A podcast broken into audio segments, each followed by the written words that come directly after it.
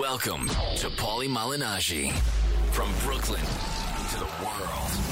Proudly representing his hometown of Brooklyn, New York. Paulie Malignaggi takes you inside the ring and beyond. I'm definitely far from shy. We're gonna be ranting about a lot of stuff. Not just about boxing, I'm opinionated on life in general, many sports topics and politics. Paulie doesn't hold back. The two-time world champion, Holy the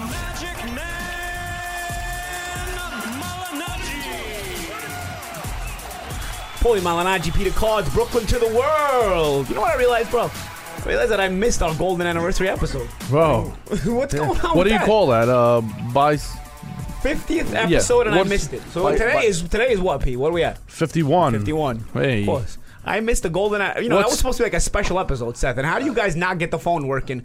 And where I can't even call in from Miami. How, how did the entire- phones not work in this The office? entire office shut down. They sent everybody home. This CBS not Yeah. own this this Conglomerate. conglomerate. Yeah, they I mean does CBS not own this? I mean, how do we have something owned by such a big corporation and we don't have running telephones?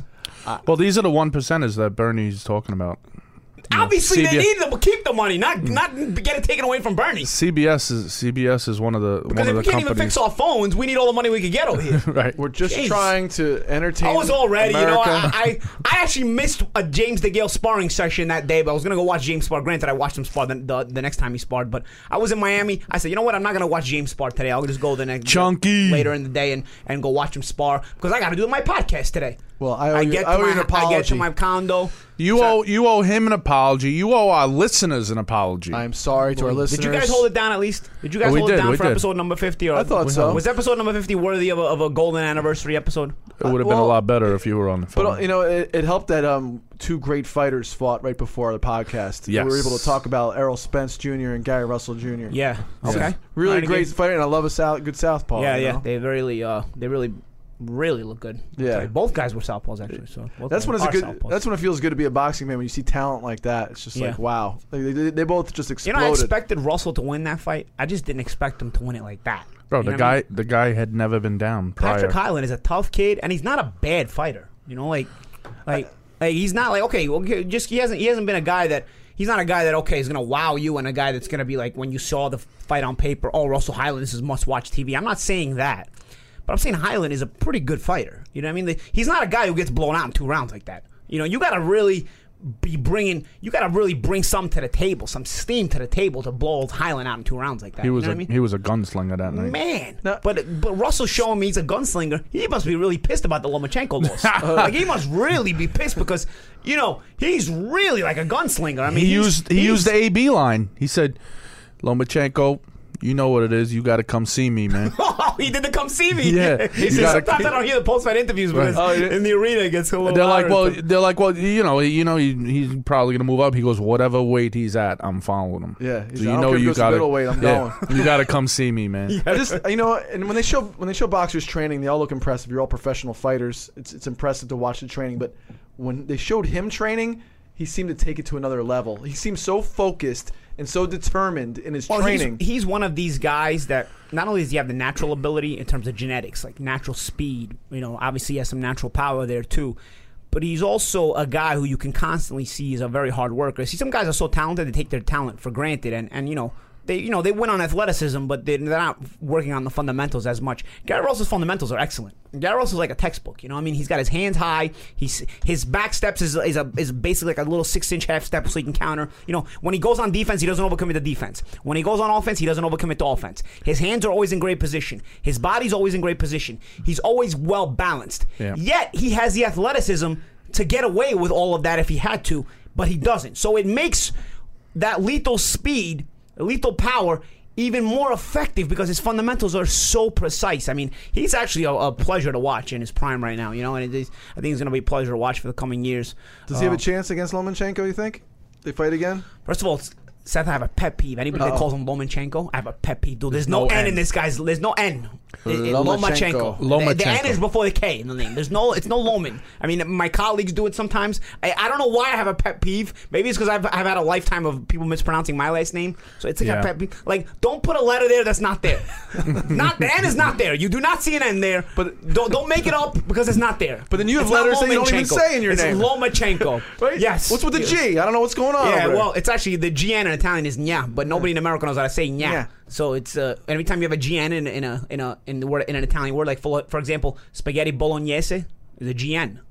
Anytime you have a GN in the Italian language, it's nya. It's like an enye. We don't have an enye like in the Spanish alphabet, so the, that sound is made by a So GN combined. uh, Americans will So, uh, totally not pronounce the G and just announce Ma- no, the N. Malinaggi is actually Malignaggi. Malignaggi. That's what I told you, But Pete. the That's problem, but the problem is Americans totally butcher the name when I try to give them the nya. So I say, you know what? Just forget about the forget about the G. I'll give. I'll take. A, I'll take it as close as you can. So growing up, I just had people say Malinaggi because if I had them try to say the nya, it would become Maglignaggi. It would become all kinds of shit that you didn't even want to hear. So so Malinaggi's fine. Keep it Malinaggi. You know, well, as long as you can get that's close enough. But Lomachenko, same thing over here, guys. There's no N. It's not Lomin. There's no Lomin. It's Lomachenko. It's like lo mein. Yeah, exactly. He's not lo mein. He's so He looks like a uh. light, ripe little chicken lo mein. Yeah. Anyway, Lomachenko, you were saying, Seth, does, does Russell have a shot with Lomachenko?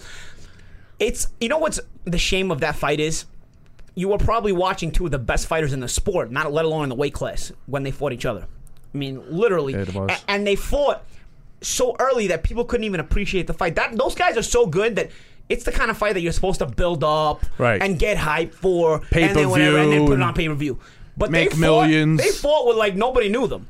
You know, they, they they fought for a vacant world title when both guys were just starting to make their name, and you hope that you'll see it again when they when they now you know start to dominate more and, and, and they really establish themselves more as stars as opposed to just champions. Because right now they're both champions, but you want to see them establish more stars, and you hope that that fight can happen again when they're both established stars, so that they can get the just due for having fought each other. Because they didn't get their just due for having fought each other. I mean, that was a that was that was two top level fighters, and Lomachenko clearly won that fight. I mean, you know, he showed how just how good he is. He clearly beat a very a guy who in Gary Russell who is now showing just how really really incredibly of a good fighter that he is. Lomachenko clearly won that fight. So, you know, the more Russell can continue to dominate this way, though, he'll he'll make his he'll state his case. You know, for um.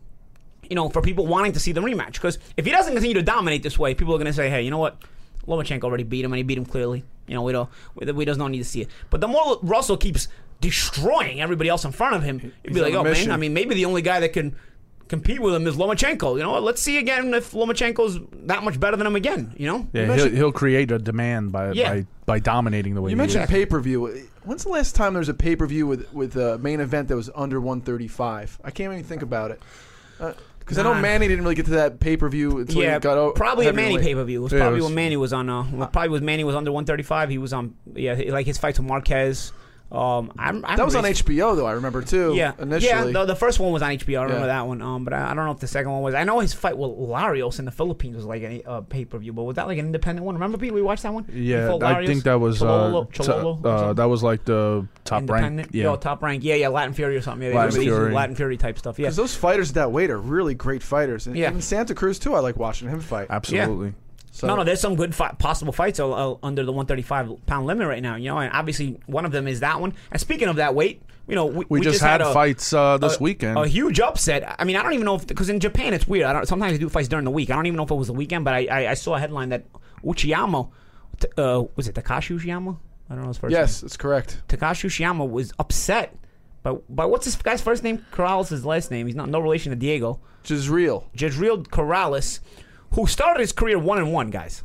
Jezreel Corrales started his career one and one, And then he- he apparently made- the story on him is that he started one and one, and because of that, he kind of floated under the radar. Nobody gave him an opportunity. Nobody, no, the big promoters signed him. Nobody took him because you got a little guy, and then he's one and one. So you got two things working against you. If you're a little guy, you got to, you know, to j- gain that notoriety, you got to really be extra special. And uh, instead, he's one and one, and he's a little guy. And he's managed, and now he had to fight for the world title. Finally, gains himself 19 wins, 18 wins in a row, and the world title shot he gets, he's got to take it in Japan because again, if you got no pull, you got to always go to the hometown fighters fight On the B hometown side. fighters, uh, uh, hometown or home country. That's a long way the to go. champions, Champions hometown or home country, long way to go. He gets a two round knockout. dude, they said Uchiyama wasn't was only down twice in his whole career. He was down three times in this fight in six Yeah. minutes. A six-year reign he had too. Yeah, and yeah, Yeah. I mean, it was he was um, pretty much known as the best 130 pounder in the world. I mean, that's what uh, according to all, all the experts. I, I'll be honest with you, I never saw Uchiyama fight, but he had wins over uh, Bryan Vasquez, was a pretty good fighter, and he had wins. Or he had a win over Takashi Miura, who obviously we know is a good fighter. Right. So you know, this was a, a guy who had had a good reign, was a known uh, uh, established world champion, and uh, he gets knocked off in two rounds. And you talk about locksmiths. You talk about locksmiths. Where Yeah, were wh- you on this one? fuck As, as were? Happy Gilmore said back 20 years ago, where were you on that one, dipshit? Where were you on this one? A 15 to 1 underdog. Obviously, people were realizing this because they said the odds went down to 5 1 before the fight. Wow. So there was obviously some locksmiths in Japan who knew something was going on. He said this kid was on a big win streak. He's always that's always the guy you're worth taking a shot on. Yeah. But Thanks a lot, Pete. But as, as didn't even know they fought. As, as Happy Gilmore said to his his caddy in Happy in uh in Happy Gilmore in his, his first caddy when he uh when he first started uh competing. Well, where are you on that one, dipshit? Where were you? Mr. Gilmore, Mr. Lafferty would like to tee off. Get out of the way. Where were you on that one, dipshit? Hey, where you going with those clubs, punk? Looks There's oh, that's, there it is. yeah, there's I mean, knockdown. Uh, he went south. I went saw the first knockdown. he went and they stopped at 259 of round two, so basically almost two completed full rounds.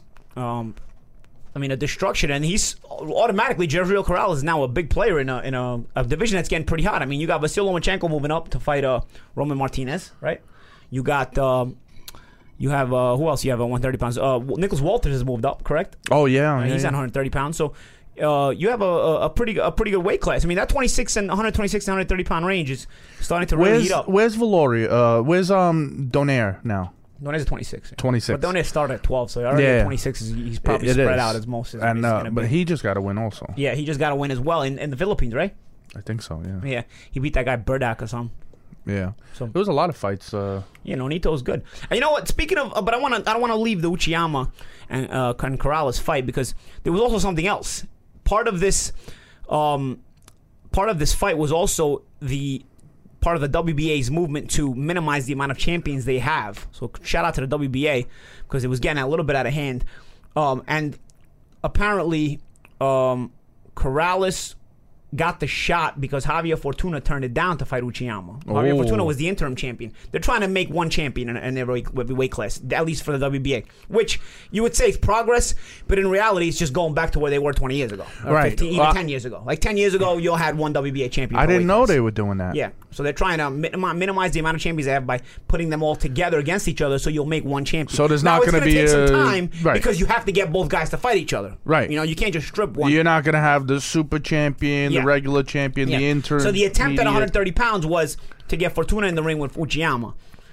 Uh, they said Fortuna turned it down, maybe for business wise. Maybe he didn't want to go to Japan. Who knows? Fortuna's a good fighter in his own right. So probably now, I guess the goal now will be to get Fortuna into the ring with Corrales. Wow. Uh, and and uh, try to you know make uh, one established world champion. So they want to do it in the heavyweight division as well. Where right now they have uh, who do they have? They have uh, um, you got Povetkin, Chagaev. No, Povetkin doesn't have a BA title, does he? Oh, he has a regular title. Did he have the regular title? He's fighting for No, he's Wilder's fighting for Wilder's WBC. title. But I know Chagaev had a, a regular title or some kind of interim title. But anyway, they want to make all the champions in uh, in the heavyweight division because you know you want to start it start it there where it really counts and then work your way down. You know, in the welterweight division, you have one welterweight champion right now. You have uh, Keith Thurman. They finally stripped Mayweather of everything. But he's officially retired. So they finally took away his titles. So you have Erislandy Lara is the official champion at 154 pounds, I believe, for the BA. And uh, at 47, it's uh, Keith Thurman. it's Keith Thurman. Now there has to be one little unifier because at 47 there also is this guy that Shane Mosley's fighting. Uh, he's like an interim champion. So I guess the winner of that you would expect to fight the winner of Thurman and Porter, and then unify that BA title and make Shane it one- Mosley's getting a title shot. Yes, Well, it's an interim title, which in reality, maybe up until like 10 years ago, that wouldn't even been a title, but now everything is a title. It's WBA, you said, right? Yeah, but WBA interim, so you got to consider where it is. You know, because the 47 BA, I got to be honest, the BA was, I know, uh, and I know Gilberto, Gilberto Mendoza, and he's a well-to-do guy for the fighters, and he's an honest guy, and he's a, a, a good person actually. But it was getting a little bit out of hand because originally you started the super champion and the regular champion. You made the super champion for guys who didn't have didn't have the time to um, unify the titles. Uh, once they unify the titles, they didn't have a time for mandatories because they had too many titles. So if you became a unified champion, you automatically became a super champion. That way, you wouldn't have to take care of the mandatories. The regular champion would come in and he, and he would become a regular champion, and then he would take care of the mandatories. And as the super champion, you know, you could. You know, be easier on the mandatories and go fight other guys. You And know, make because you're money. unified. And because you're also a unified champion. You have mandatories from your other the other belt you might Right. have. Or the other rule was if you make ten defenses, you can be a U super champion. Then, th- which then it became five defenses. You can then be a super champion. Which then it became nothing at all. I mean, Right. there were vacant super titles being fought for. I mean, by those rules, the va- super title should never be vacant because you can only have it if you're a, a unified champion or if you made five or ten defenses. So it was getting a little bit out of hand, and, and, and it was a bit frustrating to even guys like me. Where when I won the WBA title, you know, I was the main WBA champion at the time. But like by today's standards, I would have been a super champion. But now I, I would have gone into history as a regular champion because at the time the original super champion rules were there, where you had to have ten defenses, or you had. And if I'm confusing guys, I'm sorry. I'm trying to explain it as best I can. But, Uh, uh, For the boxing fans out there, they they understand. If there's any non-boxing fans listening, I hope you'll be able to keep up. If not, just hit the rewind button and, I- and you know. They understand what this you're again. saying about defenses and stuff. Do you think so? My so my WBA title, my WBA title was in the initial blossoming stages of the super champion. So at the time, they were still had the super champion rules where there was um, either you had ten defenses or you had a unif- unified title, and then you would be a super champion. But as time went on, and after I lost my BA title myself, I mean, now we're seeing guys like uh, what was that fight that they fought uh, just now? They fought for the vacant super title. Broner and uh, Ashley Theophane the super champion, and they were gonna Right. and, and DiRocco and DiRocco and um, and Burns were gonna fight for the regular title. But now that now that um Broner got stripped, they're gonna make He didn't make they- weight, right. Yeah, yeah. The, Bron- Broner didn't make weight. DiRocco and Burns are gonna fight for the vacant. WBA title. Right. They didn't even call it a super title, but they said it's part of the uh, of the movement to Right. minimize the amount of titles. So the winner of DiRocco and Burns will be the main champion, and there won't be another 140 pound champion. Like- or if there is an interim champion, he would have to fight the winner of Dirocco and, uh, DiRocco and Burns. So they're trying to minimize it. I love the movement because you know we've already got three other major sanctioning bodies, and I, I respect them. You know, I think four major sanctioning bodies is okay in boxing. People would disagree, but we're not in an era where guys fight every month like they did in the 50s when you had one world title. You know, so you you will have guys go through their entire prime without getting a world title shot if you don't have four major titles because now champions fight twice a year and if they if they want to avoid somebody they will avoid somebody and you know in the matter if they only fight twice a year you only got maybe how many how many opportunities you got? Six eight fights opportunities to get a shot at this guy? You know what I mean? You yourself are in your prime for how many fights? Maybe 10 fights? You know what I mean? 15 fights at most? So if you don't get a shot you know that's it. So I think four world titles it's okay. Yeah, I think I think it's okay because it gives ch- fighters an opportunity to make money, win championships, and then become more in demand. Well, we're starting a movement. You said we're going to call it All Belts Matter? All belts matter. Well, The All Belts Matter movement. well, all, all major belts. All major belts All matter. major belt, as long as there's one though. You know what Right. I'm saying? And this is what I like about the the BA doing well, this. the BA at, uh, when Because they you know it what it started to get diluted, they were but the basically BA handing yeah. out belts Yeah. like dollar And- bills in a strip club at a certain point. Exactly, and that's the thing. The WBA was always one of the major sanctioning bodies, the major sanctioning organizations. As a matter of fact, it used to be just a BCMBA. Then it, the IBF came along, and then the WBO came along. So you know you have a history of crowning not only major world champions, but crowning some of the best in the sport the sport has ever produced. So you know you don't want to water it down now by starting to crown these guys that are half-assed. You know what I mean? Well, speaking of which, part of the process now is going to force our friend Danny Jacobs to either fight Triple G or you know. Yes, yes. uh, um, uh, if with that movement, you'll eventually have to see a, a Golovkin uh, uh, Danny Jacobs fight, right? If the move, but uh, of course, Mendoza did say it's going to take a little bit of time, Right, right. Because not all the fighters are going to get in the ring with each other right away, Right away, Uh, right. unfortunately, this is also a business, 100%. you know. So you know, that's the, the goal is to do that. Um, you'll see how long it takes, but you're starting to see little by little that it is moving in that direction. And one of the steps towards that direction was uh, the Uchiyama Corrales fight. It only happened because Fortuna turned down the Uchiyama fight. So you hope that Fortuna now fights Corrales and uh, things keep continue to move in that direction. You know, That's great. I mean, a- any time it goes back to to just making it more simple for the fans, and it, it holds more value that way. When Yeah. you when you have one of those belts, you feel like I'm champion of the world. I'm Yeah. amongst Yes. four people in a weight class. Yes. There's only, yeah. you know, you know, there's a there's a different feeling when you capture a major world title. You know what I mean? Like I I was never interested in the minor world titles, or even when I won the continental titles, I never really cared much for them. But they're in my trophy case. Yeah, they're all. I actually gave a lot of them to Peter.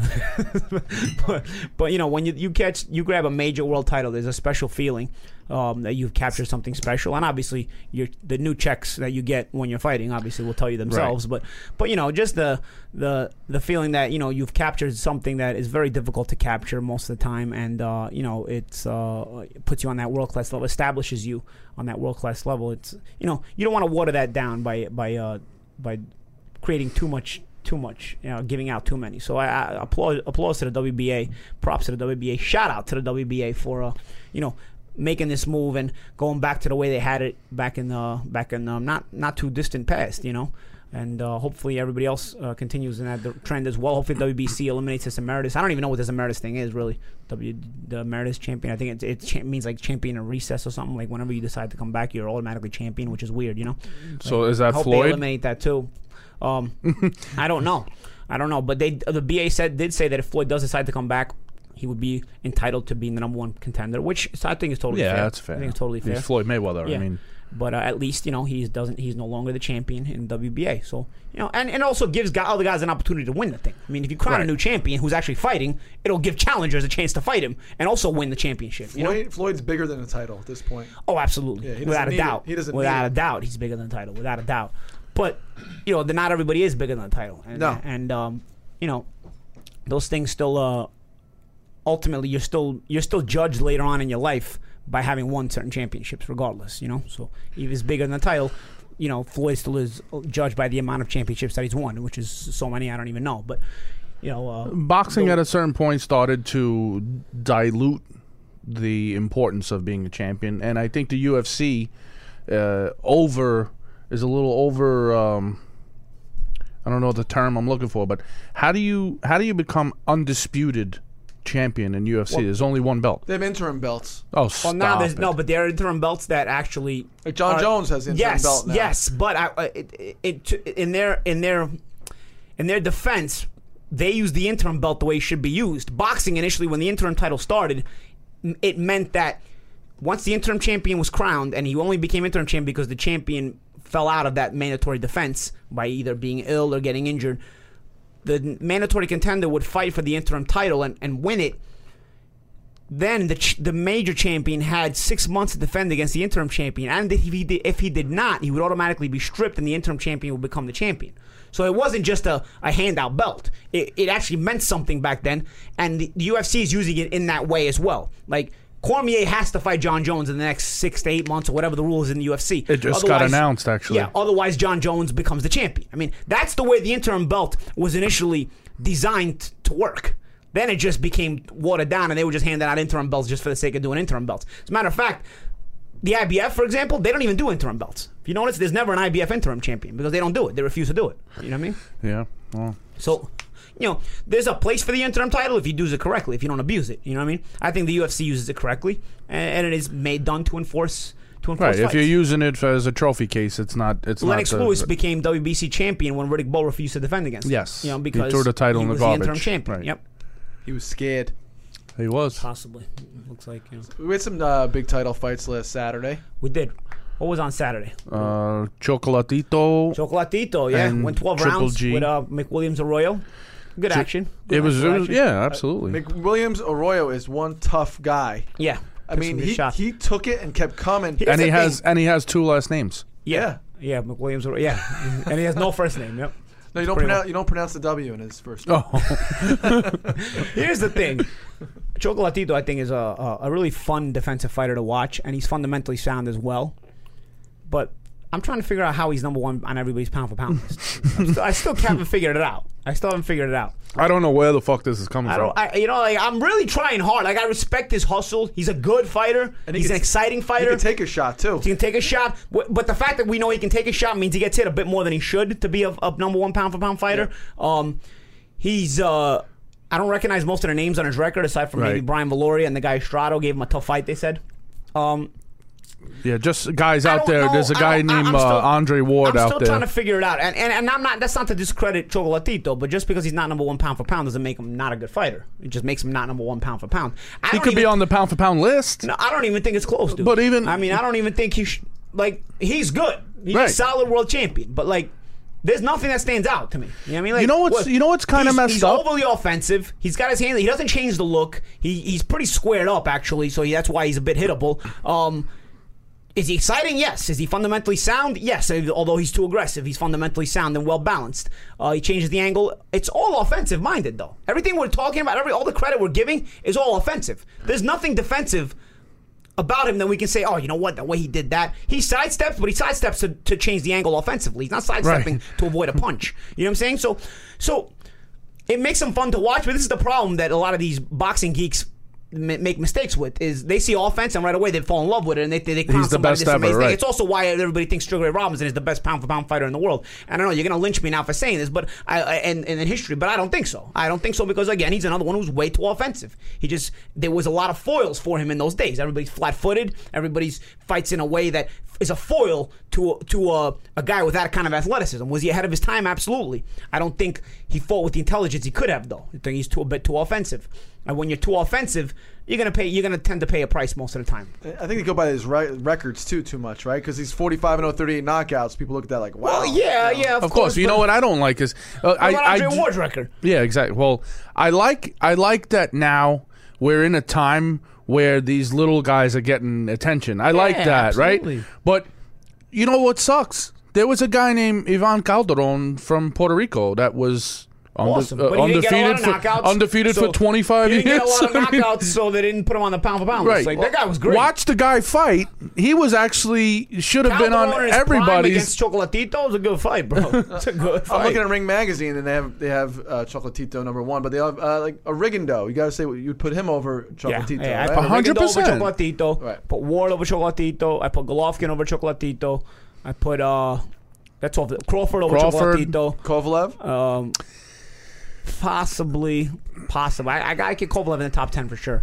That's somewhere. Um, I'm just, you know, I'm thinking out loud right now. I'm not even, I'm Yeah. not even making an established list. Kell but- Brook. But, um, maybe. Kell Brook doesn't have the Kell names Brook- as he doesn't have the I- I- names, but but- but I do think Kell Brook stylistically has a style that could go far against other upper echelon fighters, further than Chocolatito's style against other upper echelon fighters. You know, um, um, you know, there's uh, it's a lot. I mean, it's a lot. It's a lot to give somebody that that number one spot. Yeah, and Like- obviously it's always up for debate because it's a it's a, a mythical yeah, it is. crown. It is. doesn't really exist. You know, it's like uh, um, you know, it doesn't really exist. but, but we've had guys in our time like Floyd Mayweather was no doubt. It's like Mayweather- Kaiser Roy Jones. Roy Jones was a no doubt. Roy Jones was always on there. Roy Roy and Yeah. Floyd competed when Yeah. right before Roy. Primes. Pernell Whitaker. Yeah, Pernell Whitaker was always Yeah. on it. Chavez.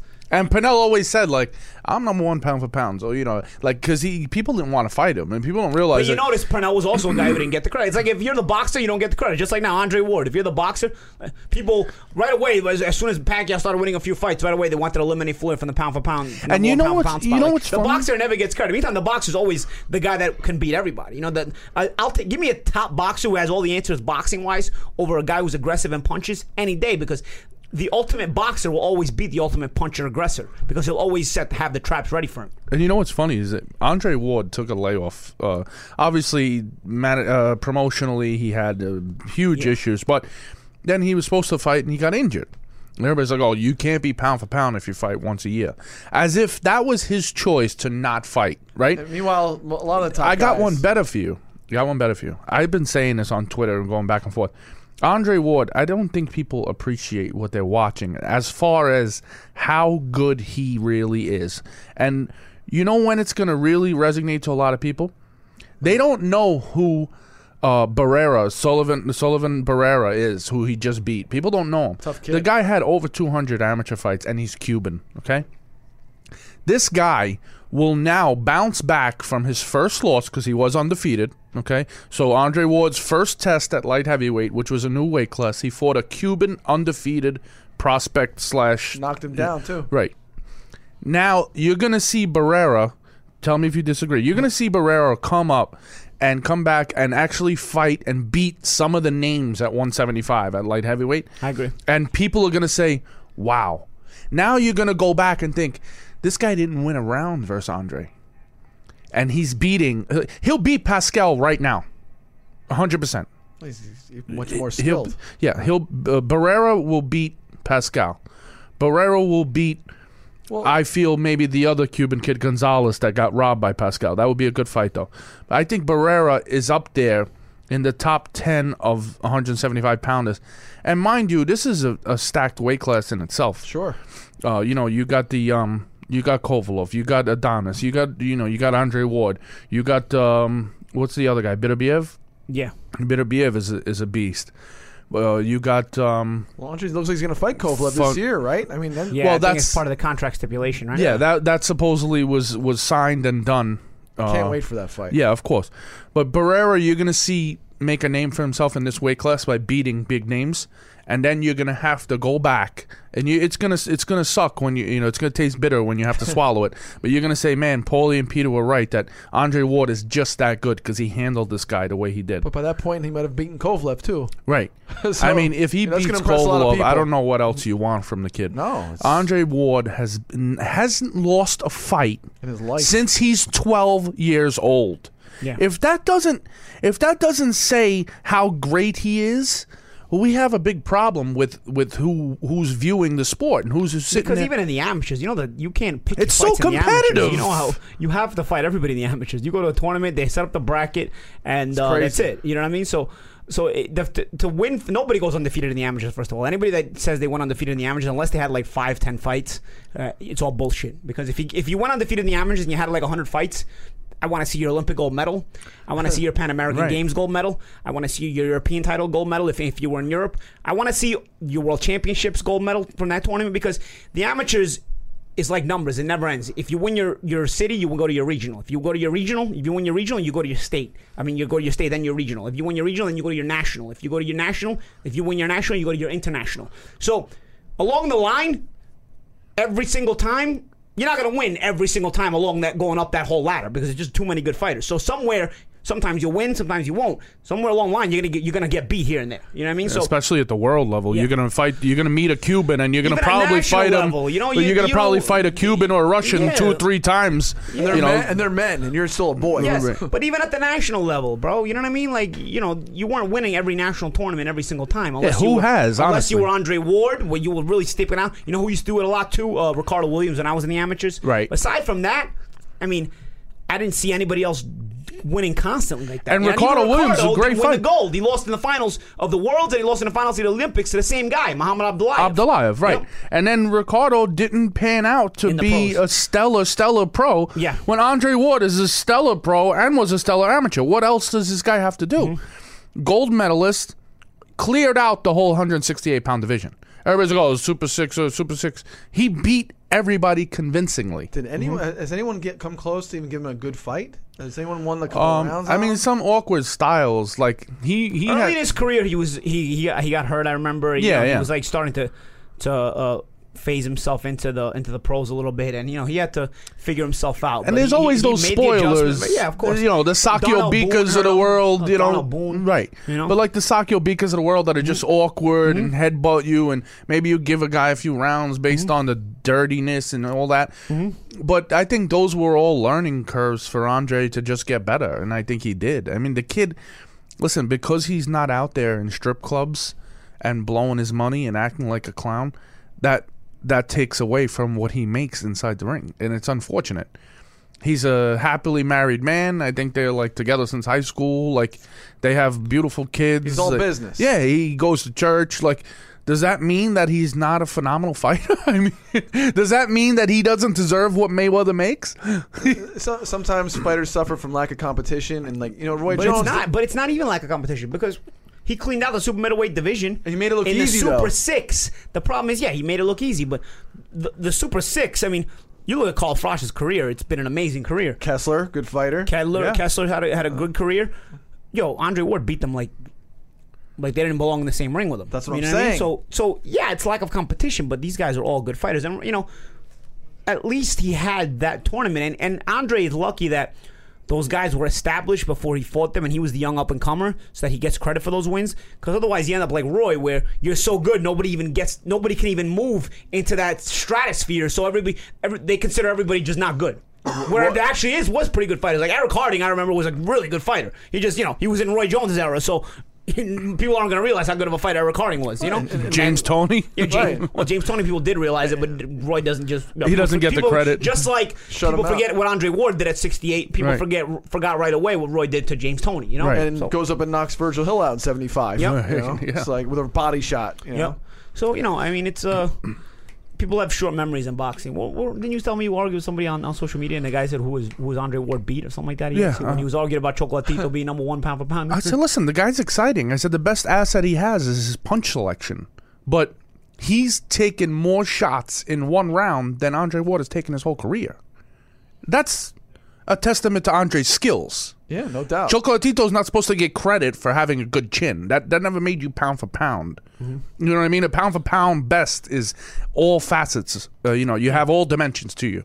Your offensive, a your five defense. tool player. Right. It's he's he's uh you know he's phenomenal. The guy catches and shoots. He his balance is perfect. His his range is perfect. His offense is Wait, perfect. My favorite, his ring generalship. Ring generalship is perfect. The guy is freaking perfect. Yeah. And people don't actually sit there and say, "Wow, look at what I'm watching," and it happens all the time. But maybe this will be that Kovalev fight will be his defining moment. Of you know? course, but then they'll they'll look for another excuse and No well, come know, on. It We- always happens. Listen, it- Triple G fighter. Triple G hasn't fought someone with, and again, I'm gonna get shit for this because it sounds like I'm hating on him. When I'm not, I appreciate the guy. I like watching him, but It's not his fault. He right, it's not his fault, but he hasn't fought someone with a pulse. The his biggest name on his record is Lemieux. Here's the thing. I mean, It's it's here's, brutal. here- here's, here's where I. You know, somebody brought up our friend Dimitri from Nature's Grow brought up a good point. At this point, at this juncture in their careers, Danny Jacobs has a better resume than Triple G. He knocked out Kid Chocolate in one round. Triple G has no names on his record. Yeah. Is it? Is it? A, it's, it's part like But it's also guys don't want to the fight guys him. Don't want to fight him. Here's the thing, and this is where I, uh, and this is where I, I get shit for thinking uh, the PED generation is different than old generation. Uh, I call this generation the PED generation. But you know, people give Golovkin a lot of shit. People give Ward a lot of shit um, for refusing to move up. Obviously, Ward ended up having to move up. Golovkin refuses to move up. But we had a Marvin Hagler in the late 70s, early 80s was a middleweight champion for eight years. He was champion. I'm going to give you an example of how long this guy was champion. This guy was champion so long that Mustafa Hamsho worked his way up the rankings, made himself the mandatory contender, got beat, fell back down the rankings, worked his way back up the rankings two or three years later, got all the way to the mandatory contender again, and Hagler had to fight him again and beat him again. If that happened today, you know the way they would murder the champion for fighting a guy he already beat? Right. They would tell you, oh, he's fighting a mandatory. He already beat this guy. What is he doing? Buddy, that's just boxing. Okay, get all, get this, get either get into your heads that a lot of the weight moving up is PEDs in boxing, or or go watch another fucking sport. Okay, because a clean fighter cannot move up in weight that fucking easily. It's just not some. Even if they grow out of a weight class, as I did, 140 pounds to 147, you still leave something behind. Because you grow out of weight class doesn't mean you're not the same size as the guys you moved up to, fight. Those guys are still naturally bigger than you. They're natural welters or whatever whatever weight you're going up in weight. Even guys that grow out of a weight class are at a disadvantage. Okay, so guys, you cannot discredit guys for not moving up in weight. So that's why you know when I say okay, Golovkin hasn't got a lot of big names and a lot of the middleweights won't fight him. Oh, he got to go up and fight Ward. Yeah, okay, maybe you know I'd like to see it as a fan. I'd like to see it. And you know what? You got to give Golovkin some shit for calling out every 68 pounder except Ward. Right, definitely yeah, gotta- yeah. He'll fight Ramirez. He'll fight Abraham. He'll fight him- Chavez. He'll fight Chavez. He'll fight them all, but he won't fight Ward. Not at 68. He won't fight Ward. You know, so you know you gotta give him shit for that because you know you can all if you're not gonna move up, you gotta choose your words carefully. You can't just start calling out everybody and then leave Andre Ward like he doesn't exist because you know he's gonna be like the 800 pound elephant in the room. You know what I mean? So you can't do that. But I do believe asking guys to move up is we it's taken a little bit too much with a grain of salt now than it used to be. Like asking guys to move up back in the day was a serious thing. You know what I mean? I- and all, and great fighters could do it and move up and and do great things. And uh, You get Duran's, your Leonard's, your Hearn, yes, Hearns are and, some of and the that's best why of all they were great fighters Right. because they were able to pull pull these things off that a lot of guys couldn't do because it was that rare. It was that rare. You know. Um, nowadays, it's like you make a defense right away, like, yeah, dude, you know what? When is he gonna? When are we gonna see him move up and weight? Like, you see a 122 pounder, you know, we want to see him with this 26 pounder. We want to see him. Then you get 26. Oh, we want to see him with the 30 pounder because it's only one more weight class. No, actually, it's gonna be two weight classes now because he came up from 22 to 26. You can't just say one more weight class. Otherwise, it'll always be one more weight class. Every time the fucking guy moves up, he's one weight class away from the next weight class. He's not actually moving up one weight class. You stupid pricks. You know what I mean? Right. So. That's just in a sense, in a sense, way, you- you're 100 percent right. You can't sit there and say, "Oh, GGG, you you have to move up." We would like to see it, right? And the reason why I say you would like to see Fight it the is '60s first. There's a lot of there's some well, good '60s. well, this is that the thing. well, this is the thing. always- they if they don't want to fight you, I was telling him the other day. If they don't want to fight you, you're 34 years old. How are you going to leave Yes. your legacy? You're gonna have to make a tough decision. Are you gonna leave your legacy behind And as as the guy, yeah. the most ducked guy? Yeah. And you think you're gonna get on the greatest of all time list that way? Let me tell you something. What would what would the media do to Floyd if this was his stand? No, I'm gonna stay at 140, fight the Casazus and all these people, and Well, that's the thing. The media now, they're they refuse to see the PED generation. They refuse to acknowledge that. But They don't know any wanna- better. But th- they don't know any better because when they, I, I don't, I don't forgive ignorance when you make like Right. you know it all. Like Right, if you're right, in a right. position to actually talk and influence people's minds, then I cannot forgive ignorance. I can forgive ignorance when you're not in a position to influence Especially when you're minds. arrogant about it. Yes. So so. If, if Floyd didn't move up and wait now, yeah, they would they would totally murder him. If he didn't do it in the '80s, though, like nobody, I don't Right. I don't know that Hagler ever got a problem for not moving up from 160. I don't know that Hagler ever caught a problem. Was there even a '68 back then? They the 68 slash 75 was invented. 68 was invented for uh, Leonard and Lalonde, so 68 didn't exist. It would have been to 75. Yeah, that's a big move. yeah, it's a big move.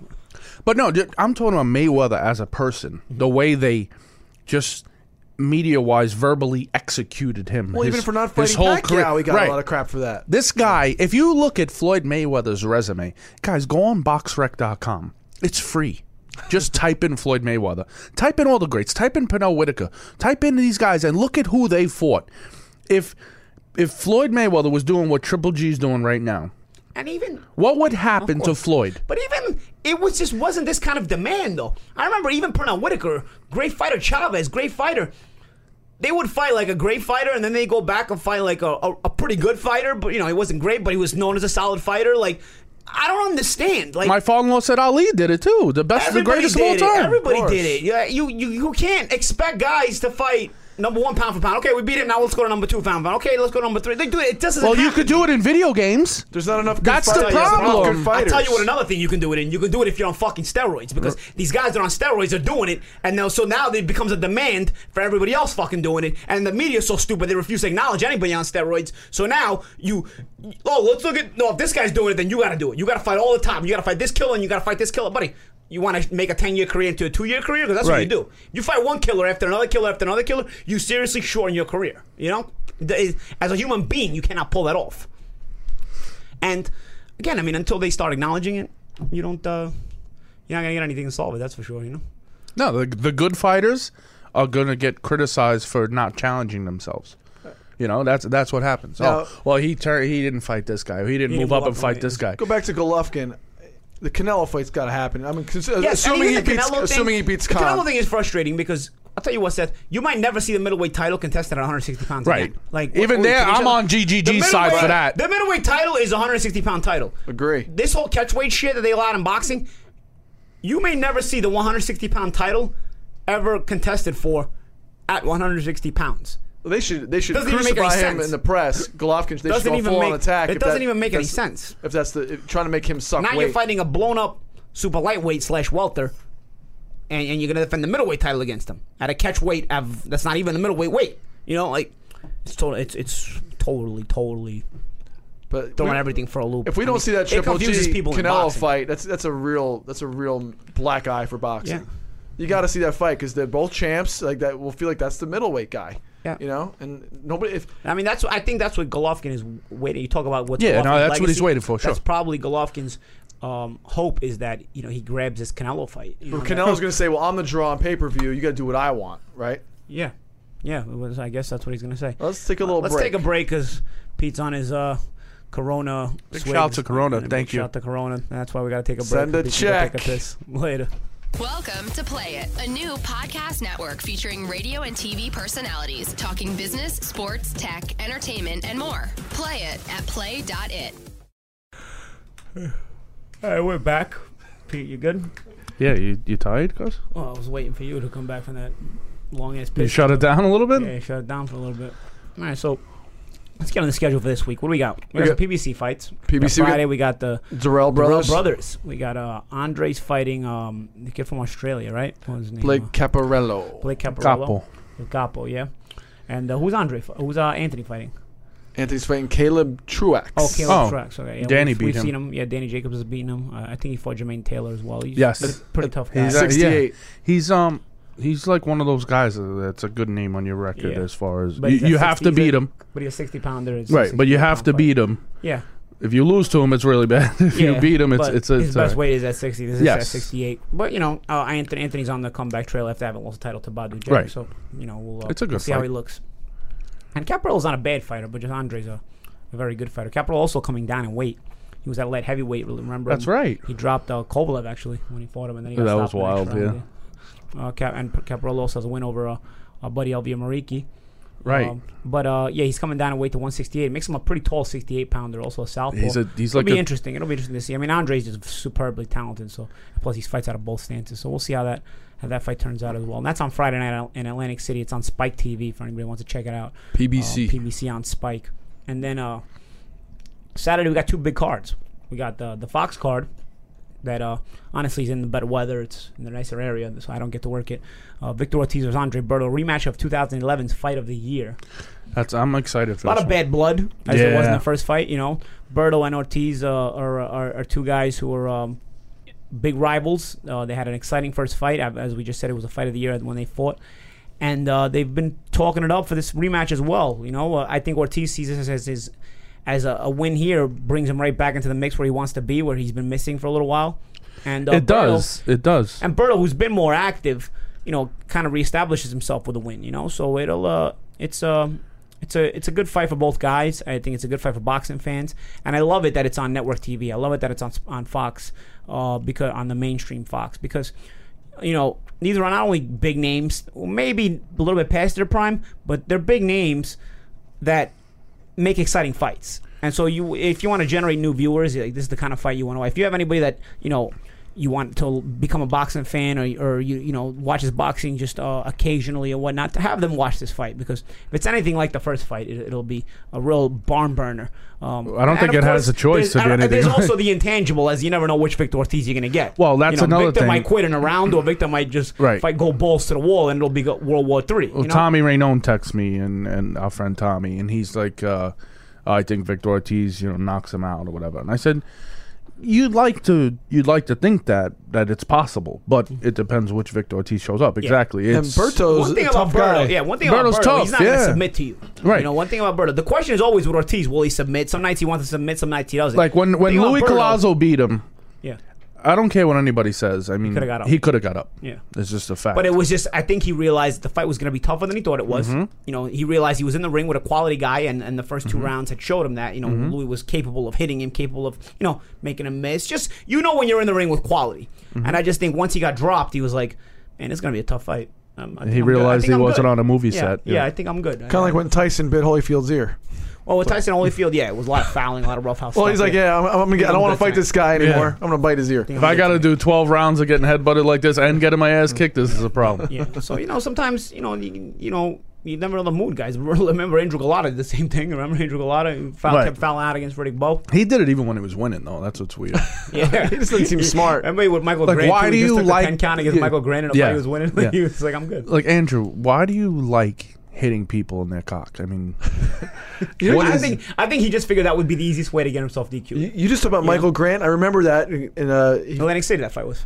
and uh, Michael Grant was getting beat up a lot in that fight too. But then he won. and Gallardo- and he got- got Gallardo's crushed in Right. the first round. He was Right, he, and down then on he, won, he came back and He won. came back, he and he got the him. title shot. You're like, Yeah, oh my then- god, yeah. that's that was that was locksmith right there. Like Yeah. this guy cannot Absolutely. beat Lennox Lewis Yeah, if he had yeah. three arms. I remember that card. Uh, I was at the National Golden Gloves. Uh, it was uh, in May 2000, and I remember we couldn't get the we couldn't get the card in the hotel, and uh, that card also had Junior Jones against. Uh, I believe it was Junior Jones against Paul Ingle on the on the Lewis. Oh, versus, wow, uh, yeah. Michael Grant card. I, I, remember uh, I used to spar with Junior. I remember I had sparred with Junior preparing for that fight as well. Junior came up a little short, but you know he had had himself a good career and was a multiple division world champion as well. Uh, with wins over Barrera, Mark two wins over Marco Antonio Barrera. But I remember remember that. it was like the last hurrah for Junior, and I was really pulling for him because uh, you know he was one of the guys I grew up admiring in the gym and got a lot of rounds sparring with him as well. yeah, I remember watching, him. that fight. Yeah, that was that card.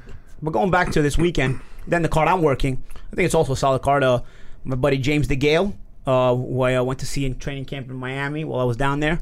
Uh, Chunky. looking sharp. That's how you Chunky sparred ten rounds on Thursday, a week before the fight, with three different sparring partners Thursday. And I'll give you know, and in in a, in a gym that's hot as hell. First of all, that South Beach boxing gym and the Fifth Street boxing gym. Shout out to Dino from the Fifth Street boxing gym. Shout out to Donato and all and uh, all the fellas uh, down at the Fifth Street boxing gym. All, all, all the- Shout all out the to pals. Adriana Lima. Shout out to Adriana Lima. Boom. Oh, yeah. in the We'll Street get into that gym after. Go ahead. Every Nice. day. But uh, yeah. So you know. That gym is hot as hell. If you go to a real boxing gym, there's no AC. First of all, if, you, if you're in a boxing gym with with any air conditioning, with air conditioning in it, then you're not in a real boxing gym. But Yeah, uh, go to Dolphin Fitness yeah. if you don't want to be uncomfortable. yeah. So, uh, but um, so the, hot as hell. Uh, James the DeGale also making weight because I know a week out of the fight you're also making weight, so you're you know you started tapered down a little bit. He Shake still out. sparred ten rounds, three different sparring partners in the extreme heat of the Fifth Street Boxing Gym down in Miami, and uh, looked very impressive doing it. He had some good sparring partners, guys that were really coming at him and, and, and really making him work and really working him in some at some points. Uh, shout out to James DeGale, he's definitely ready for the fight. Uh, and then uh, uh, uh, another good fight, another friend of mine, Badou Jack. Uh, another guy I respect a lot, uh, Lucian Bute. Two guys who really uh, uh, have been looking good recently. That's Two a great guys who card. people didn't believe in as, as recently as a couple of years ago. I think most people would not have believed in Badou Jack and Lucian Bute. If two years ago, this is this is the amazing thing about amazing thing about boxing. If two years ago you would have told us in a couple of years you're gonna have a main event, a major main event for a world title between Lucian Bute and Badou Jack, people would have laughed at you. Mm-hmm. You know, instead. You know, or people would have said it's probably going to be a shitty fight, and Right. nobody's going to look forward to it. Right. Instead, it's a not only is it a great fight, but people are looking forward to it. Because I this is how things change in boxing so quickly. You know, the momentum really Like they changes. say in Meet the Parents, we like it. Yeah. Oh, Mo made a U-turn, and momentum Right, that's is a fact. bringing both of their careers to this point. So, and, and then the great thing about that card, which I'm working by the way on Saturday, uh, the, the sh- it's in Washington D.C. by the way, um, it's that um, the winners are contractually obligated to fight each other. So that's pretty cool, you know. Let me ask you, as, as a commentator, as an analyst, what what do you do? uh, I'm just curious. I don't know. What do you do during the undercard that's not televised? Well, we're usually rehearsing and we're usually going over the stuff that we're going to talk about between fights when we're on the air. You know, because we between fights when we're on the air, we have to discuss the fights. We have to discuss what we're going to discuss, how we're going to discuss it. You know, so we usually plan out, you know, our our in between fights discussions. Um, uh, you know, during the undercard, and then when we get some time, I get some time. I'll, I'll go watch some of the fights as well. Oh, cool. It's pretty cool. You know. Some undercards, and yeah, you catch some good prospects if yeah, you get sometimes you break. get some good prospects and whatnot. Sometimes you get some. Sometimes you just catch some good fights in general that you know TV viewers. I remember get sometimes uh, you'll be like rehearsing, and you'll text me like, "Yo, let me know how this kid does," you know, yeah. like yeah. because you 'cause didn't get a chance yeah, to I see mean, it. yeah. Sometimes, like if I'm on Showtime, but Showtime Extreme is on the air, you know, and uh, you know sometimes I don't always get to catch those Showtime Extreme fights, you know. So it's pretty cool. So Saturday's a nice night of boxing. I mean, this is one of those nights where if I wasn't working, I would have looked forward to hanging out in the Pete's crib and everybody, the whole neighborhood gets invited and we watch the whole uh, all, all of boxing and uh, having the Coronas out Boom. and having the, the kegerator. Boom. Which I don't even know if they uh if they sponsor us anymore. They don't. We Yeah, lost, we lost right. kegerator. So, Give us that sponsor back. But anyway, That's we one, gotta, that stop, we gotta free. stop playing that. Yeah, we gotta stop, That's we the last stop playing one. that one. Yeah, because unfortunately we don't have them anymore. Uh, now, just just for the record, guys, um, all you Twitter pros and all these guys that think they know exactly what they're watching, James DeGale is another one that, uh, if not Yeah. on the pound for pound list, should be Right or around will yeah. or will Yeah, be. Yeah, yeah. DeGale's a beast. He just had his coming out party last year when he beat Dirrell, so Yeah, nothing but bright, bright, bright stars for him in the future. Yeah, so. absolutely. DeGale's a beast. Don't sell Porky short. Yeah, chunky. Porky's his opponent. Yeah. That's what I'm talking about. That's what I'm Chunky saying. versus Porky. what, what are we watching? nicknames, huh? Like midgets fight each other? Like, we're all watching Looney Tunes. Why is right? you not midget boxing? That's a good like I'm question. watching right? Looney Tunes. yeah, Chunky versus Porky. It's like the seven dwarfs. And speaking of DC, I was in DC yesterday. We had, uh, and uh, we're gonna talk about this real quick. Uh, Spike, um, UFC Premier Boxing Champions, Bellator, Scott Coker. They're all going into this. They're putting. They're both. They're funding a movement with the help of Washington, obviously, to um, All brains matter. yeah, I guess we can call it that. But really to um to uh push more testing in boxing, a special kind of testing where you know they're they're going to keep track of your records throughout your boxing career, and that way they can physically analyze you because you might look fine you know, everybody's brain is different. Today, my brain might look fine. But maybe if you compare it to my brain ten years ago, and I'm just this is all hypothetically speaking. I'm, you know, I'm, I'm just using myself as a. Oh, you've been retarded for years, example, right. Example. Ten years ago, my brain might have been even better. I mean, that's not to say that you look at my brain now and it looks fine. So, it, oh, you know what? That's just that's just his brain and it's fine. It's whatever. There's no there's no uh, we can't tell the difference. Now that we're gonna this this testing that we're gonna be doing is gonna continue to test fighters through the years, so that there's a record of the way your brain was in such and such year, then in this this year, this year, and this year. So even if you feel fine, you can keep track, keep pace of where your brain is going. Because some guys they deteriorate faster than others. Some guys deteriorate slower than others. I mean, I remember watching Terry Norris, and he was a, a great fighter. who I didn't think. I hit a lot, but he didn't have a good chin, so that means more concussions because he would get knocked out. Jake LaMotta, you can hit him with the kitchen sink, the table, the chair, everything, and he's the oldest living world champion right now. He's totally fine. He's like 94, 95 years old. So, you know, knock on wood that he keeps living to 100, hopefully. So Scratch so you know, balls. yeah. So you know, it's a thing where everybody's brain is different, everybody's body's different. And by the way, scratch your balls is like knock on wood. It, it's in, in Sicilian. In Sicilian, Don't we- look at me weird. So it's, So I it's- just looked at Pete weird.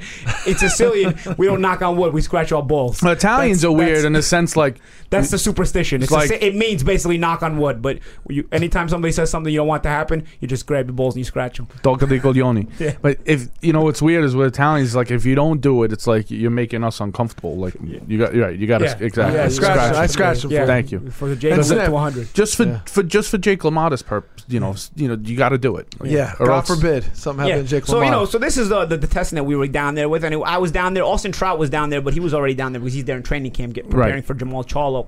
Then we had Another Phil good Davis fight. of uh, Bellator MMA uh, uh, fame. He was a former Penn State uh, national Mm-hmm. champion wrestler. He was also in the UFC before. Uh, really, really educated, nice. And who'd kid. you meet? Come on, I met Senator John McCain. boom. Boom. Boom. Who was a really cool, and it was taller than I thought. I mean, I know that every, like everybody's taller than me, so I, I shouldn't say, but I didn't realize Right. John McCain was taller than me. Like on TV, I was convinced when I saw He's him a on TV. fucking prisoner I of war. I thought uh, when I saw him on TV, I was convinced he, I was taller than John McCain. Like he always looks so short on TV. I guess because he's always standing next to tall people on TV, maybe. He's got a round face. But bro, bro, I stood next to him. Nice guy, by the way. Loves boxing. The only guy in Washington who actually cares about trying to pass rules. I think he was the guy behind the Muhammad Ali Act getting passed and whatnot. So gotta love this guy. But he was taller than me. I mean, literally, is everybody taller than me? Adriana Lima was taller than me. Everybody's damn taller than me. What's going on over here? What what did you um? How'd you end up going you- down there anyway? How'd that how'd that come about? What? Going to Washington? DC, yeah. Forget about my Premier question, Boxing just- Champions. Uh, you know, they uh, they called me up and they wanted to uh, know if I would represent Premier Boxing Champions down there in uh, in speaking and in front of uh, a couple of people. And there That's was media great. there. We were at the Capitol building. It was really cool. It was a nice little event, and hopefully, it raises more awareness for this uh, Right. safety in boxing. You had a chance. You had a chance to talk to Senator McCain I- I- and I talked to Senator McCain, and I brought up about you know how important this is that we just get you know we continue to get the funding behind this because sometimes you know politicians they do something just to, to get you know just so people know they're Save talking about it, but to save face. But I said we got to get behind this, and then we need federally funded. Uh, year-round drug testing in boxing, federally funded, so that everybody can do it. You know what I'm saying? Because if you want to make boxing safer, you're gonna have, you're gonna have this testing keeping track of the damage, and the other testing avoiding a lot of the damage. That's a you great point. So You I, can't I argue it, with it'll that. go Right. hand. It would go hand in hand, but boxing cannot just fund itself with year-round drug testing. You That's know, the it- issue, right? And that's It's- the thing. it's not And like another major drug testing. sport, Yes, not like uh, another major sport. Where, and automatically you'll and somebody another guy came up to me afterwards uh, who was in, in that conversation. He said, "You know what's funny?" He goes, "Automatically, when you start doing that, you start seeing some things. Guys start failing tests. You start seeing less records get broken, Mm-hmm. and your sport becomes younger." Look All at- the, if you not randomly drug test any professional sport, those three things will happen automatically. Anybody the sport will get younger because the old guys will automatically phase out because they can't hang unless they they're doing something. Baseball. All older guys. Look at Uh, baseball right now. Records stop getting broken, and guys Baseball. start failing. Yeah, You no, nobody's hitting 40 home runs anymore. baseball. Yeah. So and, and I told I gave John McCain this other example. I said, John, and he actually said I had a good point. I said, Mr. McCain, Senator McCain, I said, here's the thing. You look at the football players from the 50s and 60s. You look at modern day football players. They have to change all these rules because you know this hit causes damage and this hit causes damage because the players of the 80s and 90s got so damaged that now they've made American football so different that you can't hit this guy this way and you can't make a tackle this way. You can't lead with your head. You can't touch the quarterback. You can't do anything. You basically made it a flag league instead of if they would have just done heavy steroid testing during the 80s and 90s as opposed to anything else letting everybody get away with it, you wouldn't have had 400, four- 14 ton Amtrak trains running through quarterbacks or running through linebackers or, or, or running through running backs or whatnot. So that this damage is happening, because even the guy doing the hitting is getting damaged at that point. You know what I mean? Of course. The, it's not normal for a, a 400 pound person to run a 4 7 40 yard dash. It's not normal. You know what I'm saying? And, and hitting you with that force.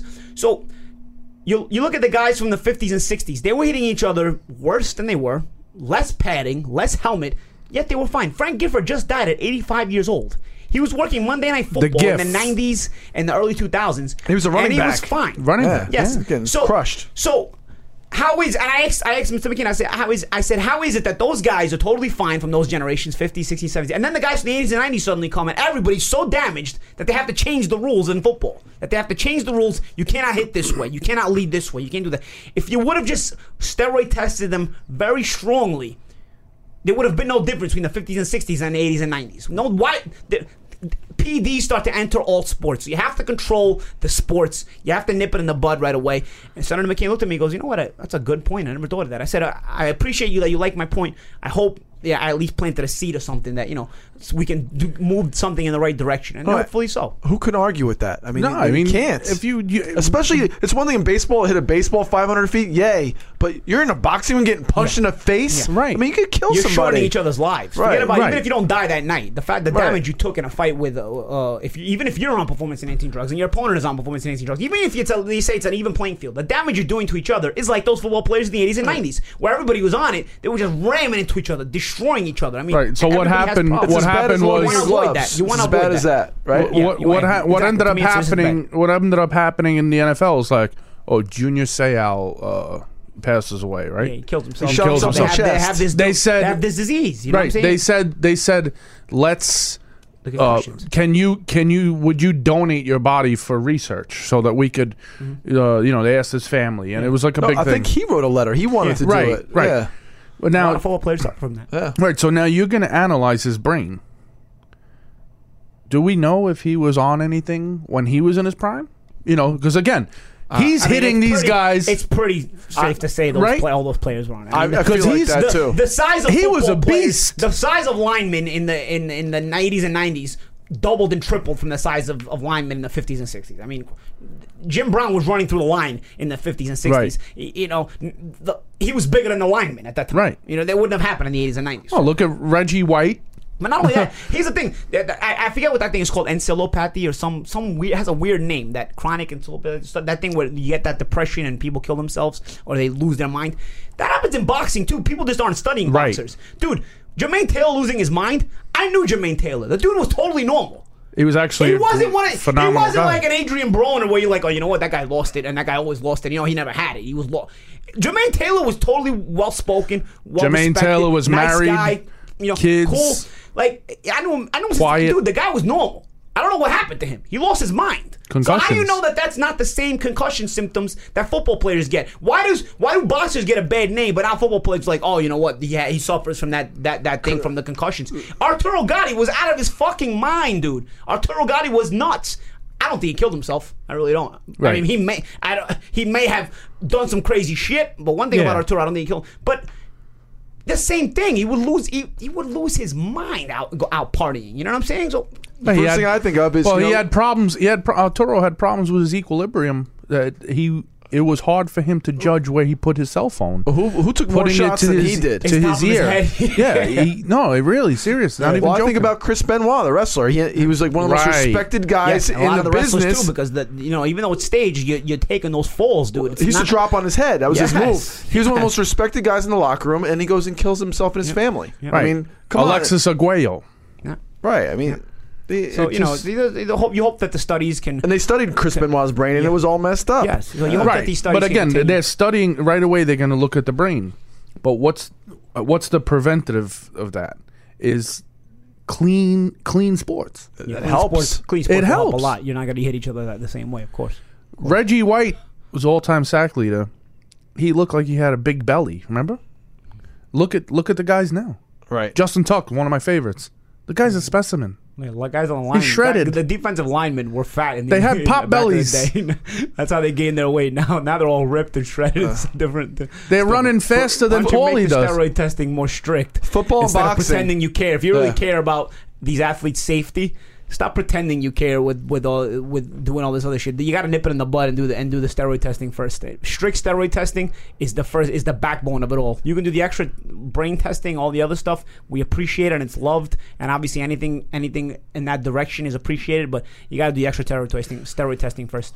Was there anything else that you wanted to tell Senator McCain that you didn't get a chance to, or Uh, yeah, I wanted to tell him actually about the uh, the fact the Muhammad Ali Act. It's a great act, but a lot of times the thing that's stipulated that's not that's not um, designed in the law is when the, the promoter has to give you those numbers. And we just saw a, an issue with Chris Algieri and, and, and Joe DeGuardia. Seth? Do you know what the Ali Act is? I was just have to look it give up, You, they have to give you the, the total numbers going into the package. Basically, if Joe LaGuardia, who- who's not the promoter of the show, but he's he's has his fighter being used on the show, which was uh, um, Chris Algieri, he receives a package from the said promoter who has the show, from DiBella Entertainment. Um, you know, uh, so DiBella Entertainment gives Joe LaGuardia a certain package. Then Joe LaGuardia will give a uh, Chris Algieri his purse. Algieri is mandated to get a certain percentage of the package, or that's usually how it works with the contract.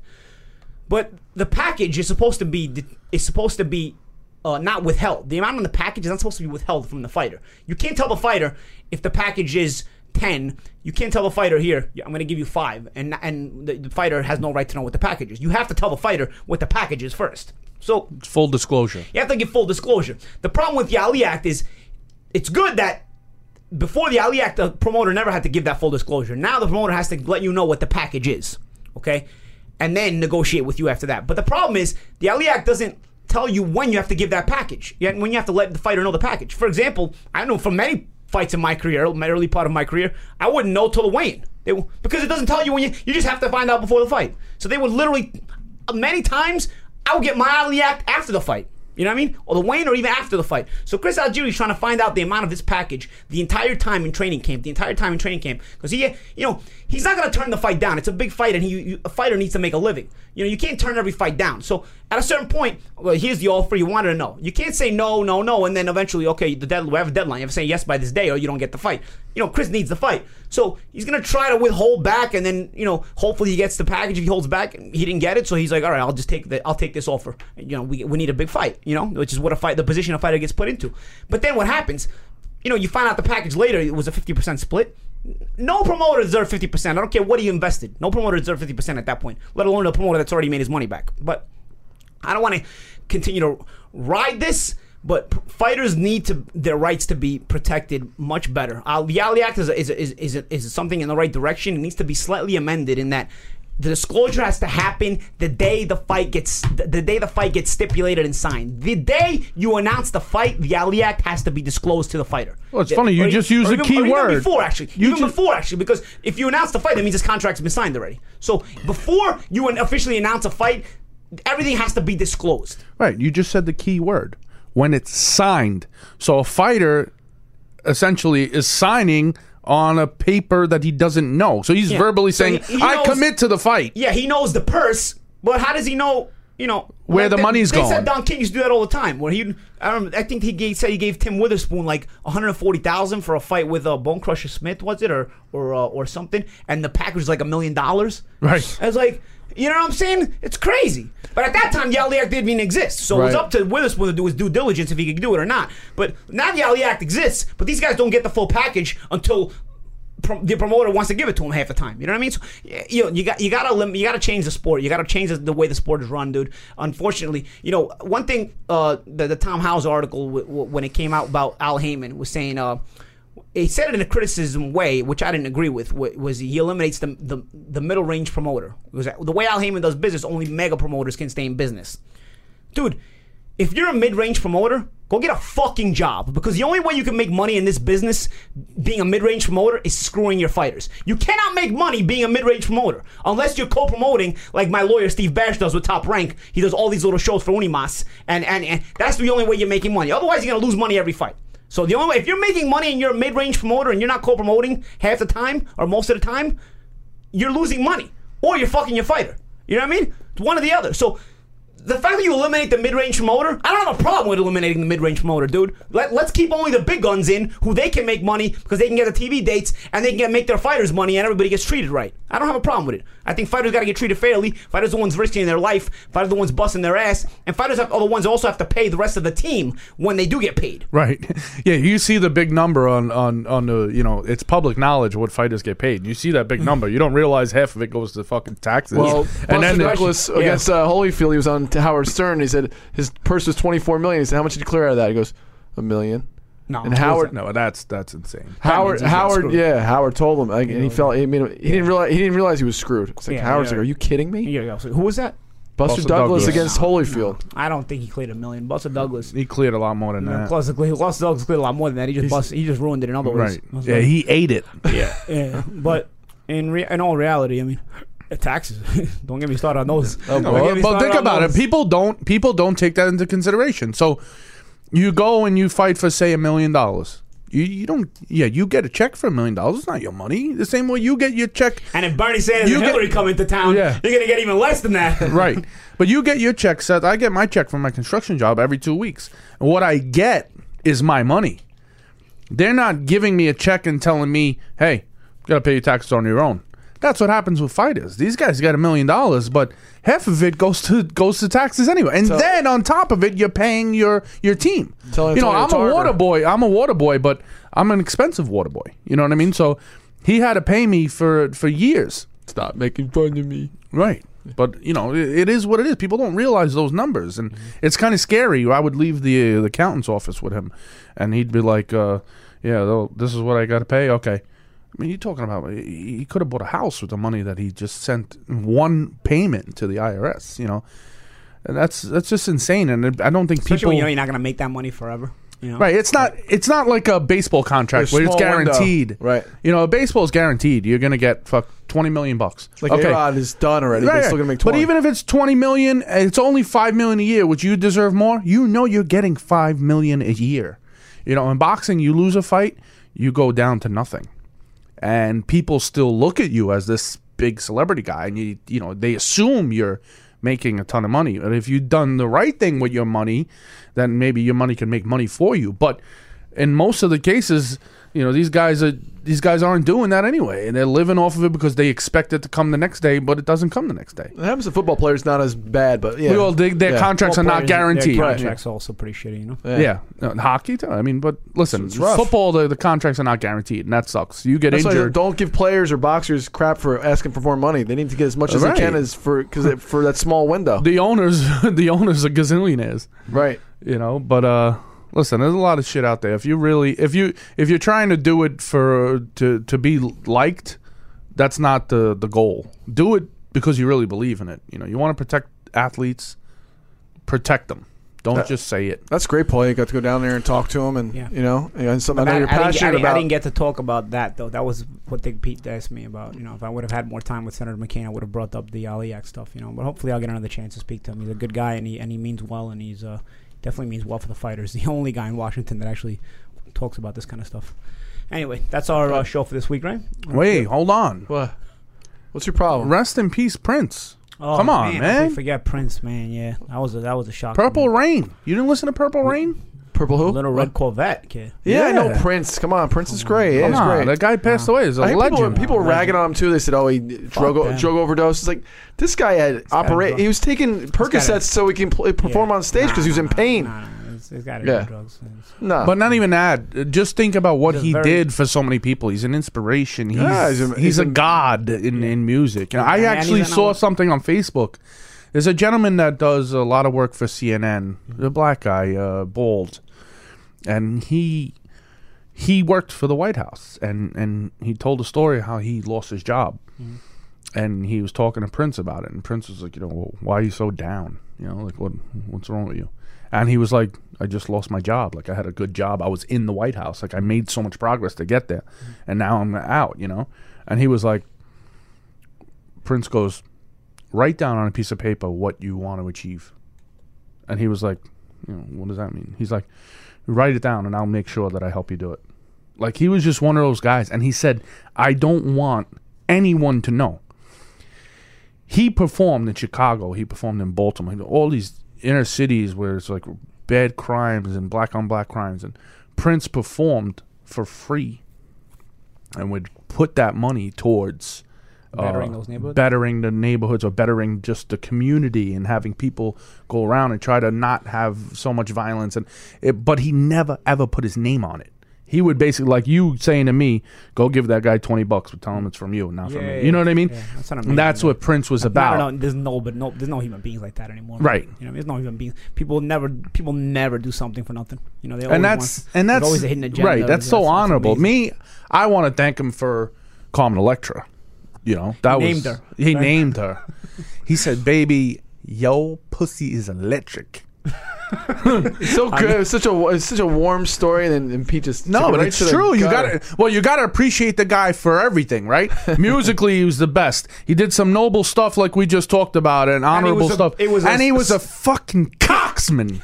the guy was a pimp's pimp, and he was like five foot four. 18 pounds. It was probably all in his. got it. was probably all in his cock too. Can Super you flyweight champion. Yes. He would have been a straw weight, but he was taking down the heavyweights as far as women, man. God bless him. God bless him is right. to Prince, man. You know, you have such a legend like that, and, and then, and then like a couple days later, it, the music business gets like. um Speaking of which, by by the way, Prince dies. Kanye West is perfectly healthy. It's it's a fucked up world, but um, In you know, Chyna, then- the wrestler Chyna died too. Chyna, Uh, yo, Prince took away her shine. He did. Like Prince could have held Same out day. for a couple of I was days like at Michael least. Jackson died the Right. same weekend as Farrah Fawcett. Farrah Fawcett got nothing. You know, Chyna gets I- nothing. I went to school with Chyna. I was in class with her in college. Yeah. Oh. before Rest she in peace to became Before she was Chyna. before yeah. she was a dude, right? yeah, when she was a girl. She was Right. Joanie Laurer. Yes. Right. Uh, she was probably so sweet too. She was very nice. Yeah. Yep. Rest in peace to Yep. Prince. Rest in Rest in peace, peace to both of them. Prince And, uh, took away her shine, and and you know, Mm. but um, in in the music business, you have something like this. Everybody's mourning, and wow, this is you know, so sad. You know. Mm. Then you got a moron like Birdman. Mm-hmm. You know who Birdman is, Seth? I've been seeing it on Twitter. Is, is he a hip hop guy? Yeah, he he he he's from down south. He basically created Lil Wayne and like gave Lil Wayne his first shot with Cash Money.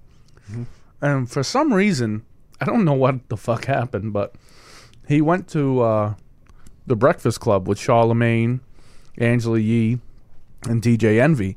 And before the interview, he basically said, "When y'all throw my name around, you got to respect it." He didn't say respect like we would normally say it. You got to throw some respect on it. That's what he said. Yeah.